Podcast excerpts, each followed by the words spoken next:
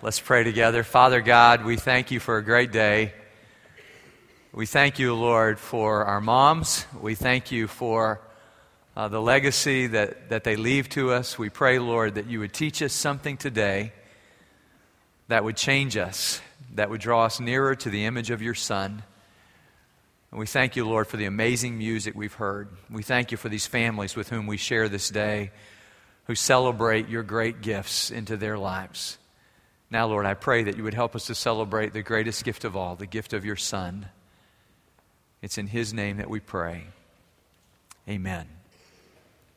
So I was awakened at 5:55 appropriately this morning, and uh, it was a call from Dave Ray, and he and Jess uh, were at the hospital, and they have given birth on Mother's Day appropriately uh, to their firstborn son. They wrapped him in swaddling clothes and laid him in an incubator, I'm sure by now, and uh, so we are grateful. We're grateful for them and for uh, their ministry here. And I will not forget Caroline singing this morning. Wow, what a great, great gift. Seems like she's got some genetic help with that whole singing thing. I don't know. It just seems like that to me. We've been talking about how to make disciples in our homes. And we started last week just by talking about worship as loving God above everything else with all that we are all the time. This was what worship was about, that we would love God in that way, and that by worshiping in that way, we might be caught in adoration, and that our children might learn that as well. And I think in our uh, musical last Sunday night, we saw something of the way our children are learning not only to worship, but to lead us in worship as well. So that was a, great opportunity. Uh, we talk about whys at Tallowood worship, instruction, sharing, and evangelism as the way the church operates to make disciples. And we've now tried to think about that in terms of our home. So we worship at home by loving God. How do we teach at home? This week I've been thinking about the greatest teachers I've ever had in my lifetime. Uh, I think about uh, some, some great ones. Uh, Mrs. Hergenrother, who when I was in the third grade taught me to spell. Basically, because when I could write her name and spell it, Mrs. Hergenrother, then I was ready to spell. And then Larry Bennett, Mr. Bennett, we called him, who taught me Algebra 1 and 2 and also taught me how to catch trout out in a stream in Germany. So I have a great affection and love uh, for his uh, ministry and legacy in my life as well. I think about Mr. Robert Reed. Some of you know Robert Reed, who taught history at Baylor. I was a history major there, and I took him for everything he taught. I wanted every class that he taught. He uh, somehow brought Greek and Roman history and Western civilization to life he could stand and just for an hour and a half, without looking at a note, just teach us all of the stories and all of the things and really sort of bring it to life. One day, I'm told, he came to class and taught Roman history in a toga all day. I think that would have been memorable just to see him uh, in a toga. And then he told one of his classes, The day I give you a quiz will be the day I come through that second floor window because he was disabled. They knew that meant there would never be a quiz. But nevertheless, one day he propped a ladder up and he tapped on the window and they opened it and there he was, quiz in hand. I never uh, took a quiz for, from him except one day he came to class and he had a stack of papers and he said, I've come today to give you a quiz on your reading over Islam. But before I give you the quiz, let me let you ask some questions. And we all fumbled for our books and started scrambling and, and asking questions as quickly as we could. And, and when there was a lull, he said, Well, you haven't asked me about this yet. And we said, Well, what about that? And he said, Okay, well, let me tell you about that. And he told us. And then he said, Well, I need to give you this quiz. Okay, one more question. I'll give you the quiz. And, and we, would, we would continue to ask questions. And, and eventually he said, Well, the class is almost over. I need to give you this quiz. And so we said, One more question. We asked him a question. And then at the end of the class, he held up that stack of papers and they were blank. There had never been a quiz. He was just teaching us that way that day. And he was a great teacher. Those of you, some of you had him. He was a great, great teacher of history. I think of Virtus Gideon, who taught me to pray just by the way he prayed before class. And my life is formed not only by the understanding of New Testament that he gave to me, but by the way he read. People like Michael Parsons and Robert Sloan, who taught me how to read the scriptures. I am indebted to all of these teachers. And yet, when I think of the greatest teachers I've ever had, I dare not leave out Nancy. Nancy Elizabeth Wright Brooks, my mother, who taught me a lot about life. Would you open your Bibles with me to 2 Timothy, not 1 Timothy, 2 Timothy chapter 1. We're going to look at chapters 1 and 3, just a few verses in each, just to give us a picture of how we can teach and what we should teach in our homes. 2 Timothy chapter 1. Would you stand with me as we read God's word? Verse 1 of chapter 1.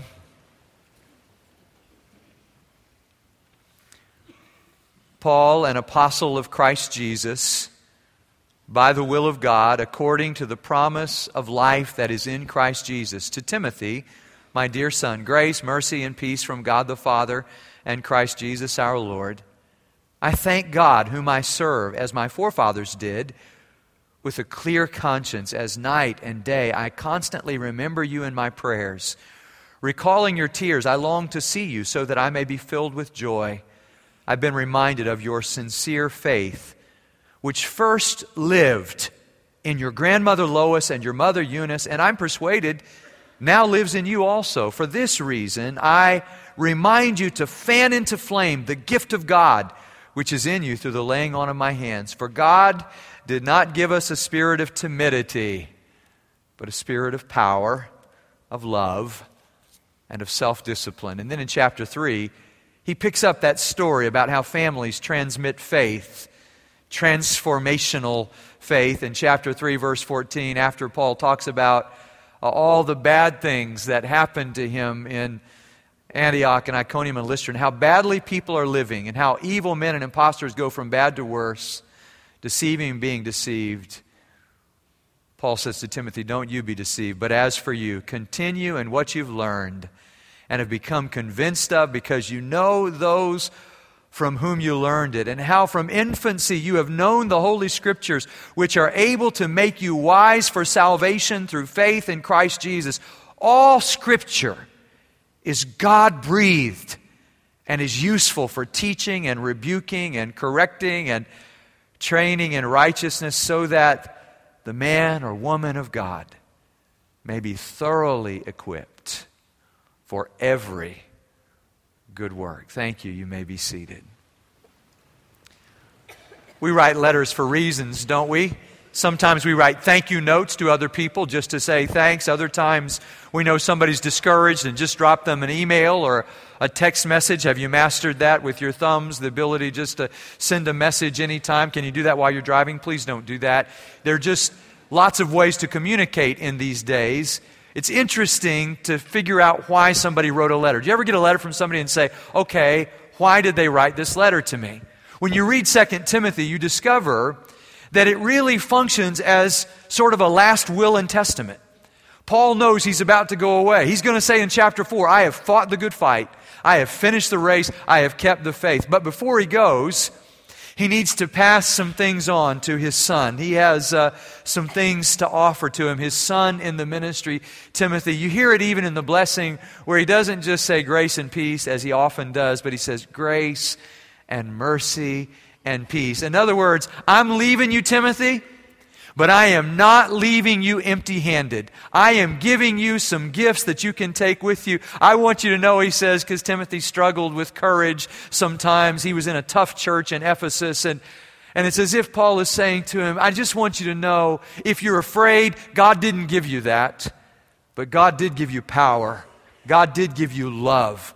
God, God did give you a sound mind and self discipline so that you could trust in Him. And as soon as He says that, He says, I remember when you first trusted in God, the first time you believed, because that faith that lives in you first lived in your grandmother, Lois, and in your mother, Eunice. And now He says, I'm persuaded that faith lives in you as well. And then in chapter 3, He picks up the story and he says, You learned the scriptures from infancy. Your grandmother and mother not only taught you how to trust, but they also taught you the truth, the absolute truth of God's Word. I wonder who taught you how to trust?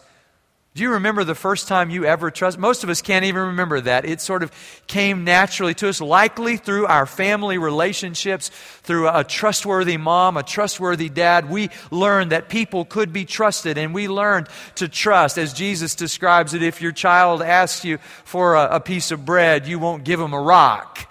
You'll give them what they need. And we learn to trust from those who are trustworthy. Where did you first learn? The truth, to tell the truth, and to live the truth. I have been blessed in my lifetime to be taught the Bible by wonderful, loving Sunday school teachers and pastors who have shaped my life. Men like Jack Pardee, who, who baptized me, and then uh, Jim Hawcom, who was the preacher when I surrendered to preach as a teenager, who taught me something about loving people from the pulpit.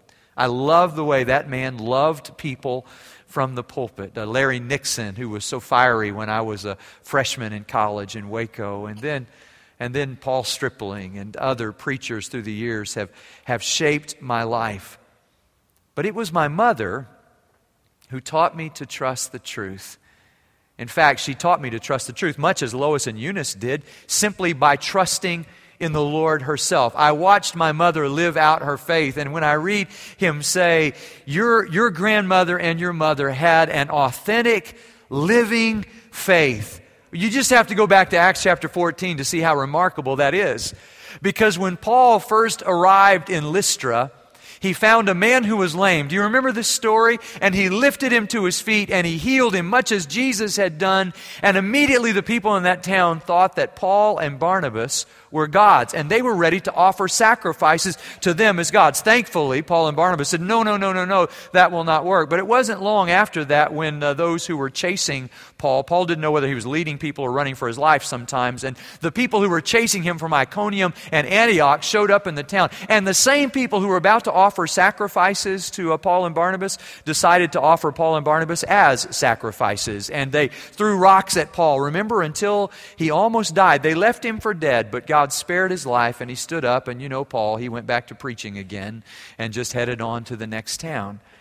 And it's remarkable that out of that darkness, there was a Jewish woman named Lois and her daughter named Eunice, and, and Eunice had a son named Timothy. And Acts chapter 16, verse 1 tells us that, that Eunice, uh, Timothy's mother, was both a, a Jewish woman and she was a believer in the Lord Jesus Christ but that Timothy's father was a Greek. And it doesn't say that he was a believer, and I think we can assume from the context that he was likely not a believer. And so what Paul will say is, you learned faith. This faith that you have, this faith was an authentic, he uses the word in, in chapter 1, verse 5 there, an unhypocritical faith. That's the word in Greek. A faith that wears no mask. And this faith lived in your grandmother and your mother. That is, it made itself, the word means it made itself at home in them. No wonder Timothy found faith in the home because faith had found a home in the heart of his mother and his grandmother. And because they trusted in the Lord, then he also trusted in the Lord. Then in chapter 3, he will say, This, this faith uh, is, is the faith that makes you wise unto salvation. He uses that same word, faith, to talk about what it means to be a believer. The word means two things in Greek it can mean to trust, it can also mean to be trustworthy. I think both were true of Lois and Eunice. And when I thought about this in our church, I thought about a lady who's a teacher in our church. She's a great middle school math teacher. She's retiring in just a couple of weeks. And she taught math to countless kids who will bless her name when they take the SAT test someday. They will, they will rise up and call her blessed. But it's been our privilege not only watch her to be the mother to her three sons, but in some ways, she's been a mom to our kids as well. And I just asked her this week just to tell us a little bit about the way they practiced faith in their home. Watch this clip of, of Debbie Bertrand, uh, the wife of our family pastor.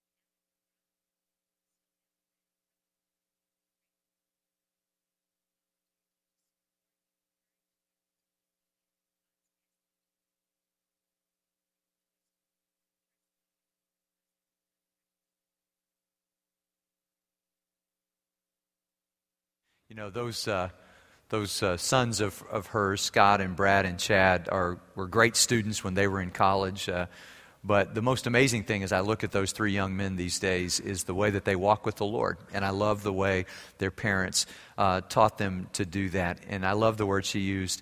We were trying to be intentional about that. I think we have to be intentional in this world to teach our children uh, to trust God. And so we trust the Lord ourselves. I remember my mom uh, singing while I stood beside her in church. The one song that comes to mind is that song, uh, Jesus, Jesus, how I trust him, how I've proved him over and over. Jesus, Jesus.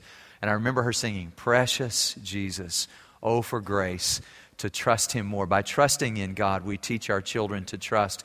By being trustworthy, we teach them to trust. I, I, think every child needs a sort of stable home where they are loved and cared for. I'm watching Melanie every day teach math to Casey. And uh, the truth is, this will sound funny because Melanie's a CPA, but I actually love math more than Melanie does. I really, really love math. The trouble is, I'm not really good at teaching math to other people. I'm not good at sort of communicating that.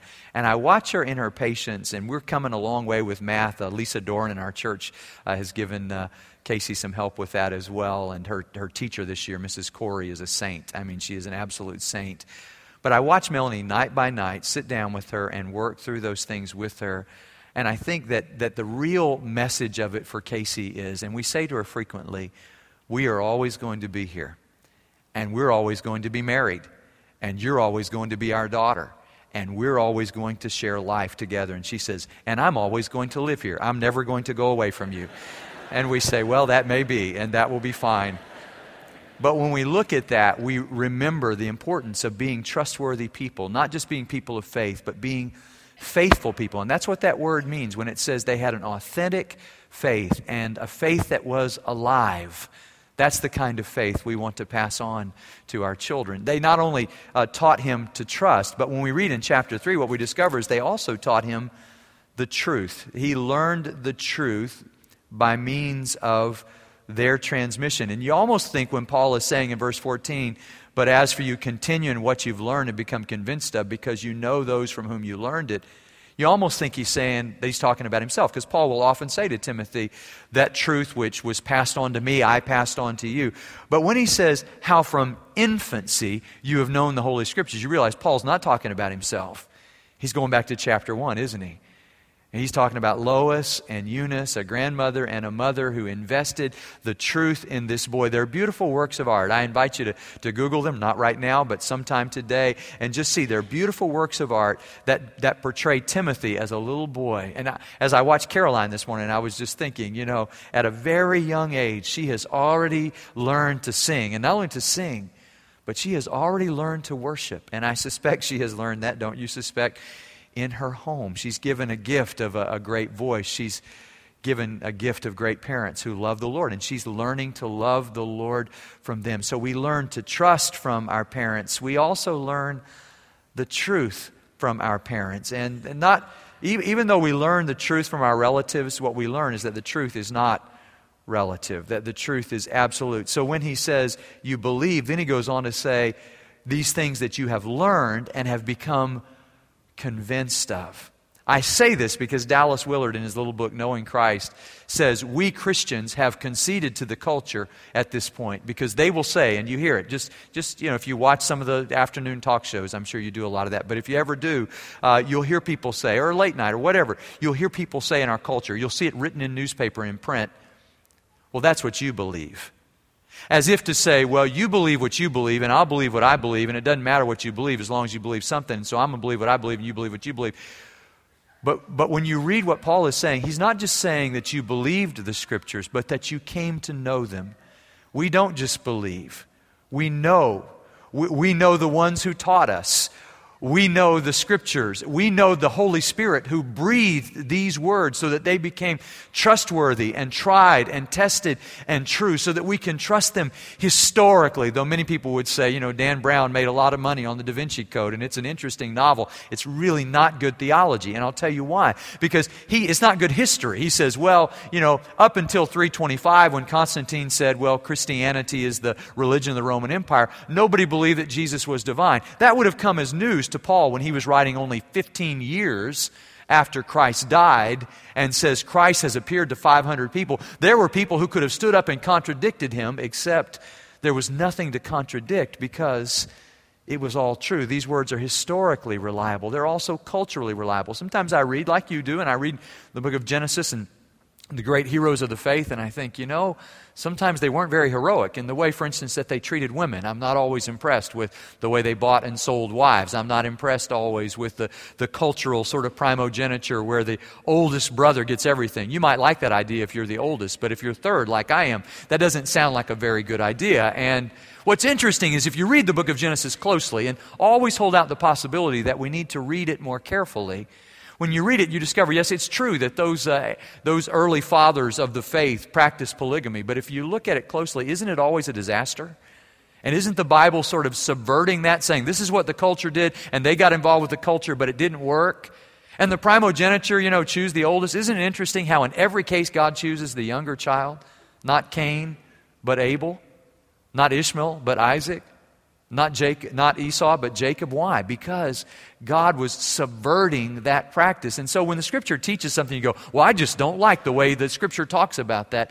Just hold out the possibility. The Scripture is not prescribing that as the way we should live, but maybe showing us how we become cultural changing agents in this world. I love uh, when they ask Peggy Campolo, Tony's wife, what she does for a living. She says, Well, I'm nurturing two Homo sapiens into the dominant values of the Judeo Christian tradition in order that they might become instruments for the transformation of the social order into the kind of eschatological utopia God envisioned from the beginning of time. What is it that you do? She says. it's hard to compare, isn't it? It's important work trying to teach our children the truth. In a world that says truth is relative, we hold to this truth intentionally. We believe that the Scripture is God breathed, that it is profitable, that is useful for, for teaching, for sometimes rebuking us, because sometimes, truthfully, we need to be rebuked. Did your mother ever rebuke you? I read Judith Viorst's story about the, the little boy and the little girl, and they asked, Does your mom ever get mad? And uh, one little boy said, My mom needs to get mad. If she held it in, it would be really, really bad. And one little girl said, Never giggle when your mom is mad. That only makes it worse. And then one little girl told Judith Viorst in this interview, she said, My mom took the plate away from my, my brother and the potatoes flew in the air. She said, Well, tell me about that. What happened? She said, Well, my, my brother's 11 years old. He's older. Michael is 11 years old, and he wouldn't eat his potatoes. And mom said, Eat your potatoes. And he said, Later. And then he waited a while, and she said, Please eat your potatoes. And he said, Soon. And so she said, Please eat your potatoes. And he said, In a minute. And finally, she said, Eat your potatoes now. And he started to eat them. He said, I can't. They're cold. And that's when she took the plate and they flew into the air.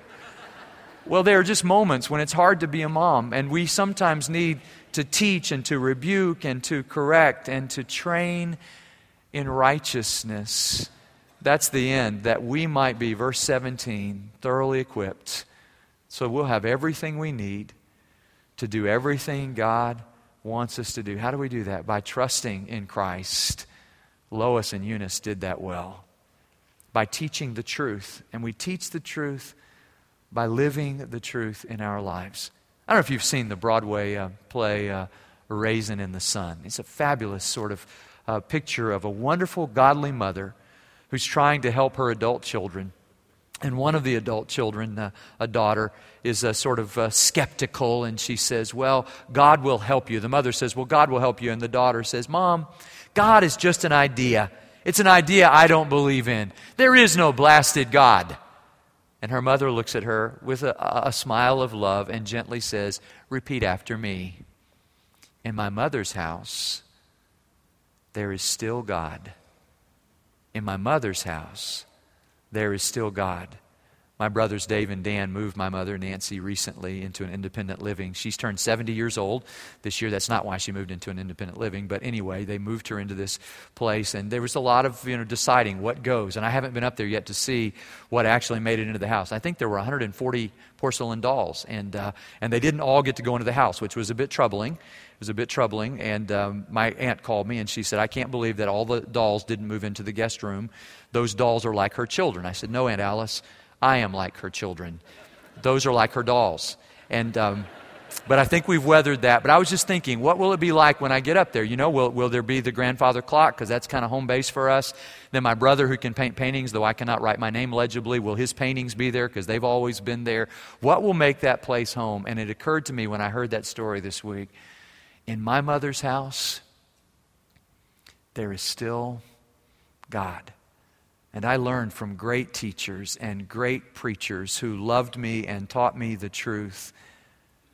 But when I was uh, eight years old and I knelt down beside a green bedspread in the, the middle of the three beds in our two bedroom apartment on the third floor in Schrollbach, West Germany. None of those guys were there. Larry Nixon wasn't there, and Robert Sloan wasn't there, and all those men who have taught me so much. But she was there, Nancy. And I suppose that's why she's the best teacher. I've ever had.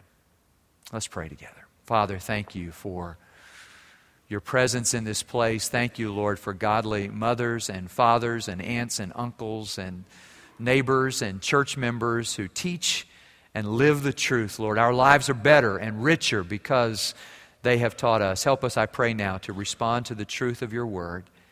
We ask it in Jesus' name. Amen.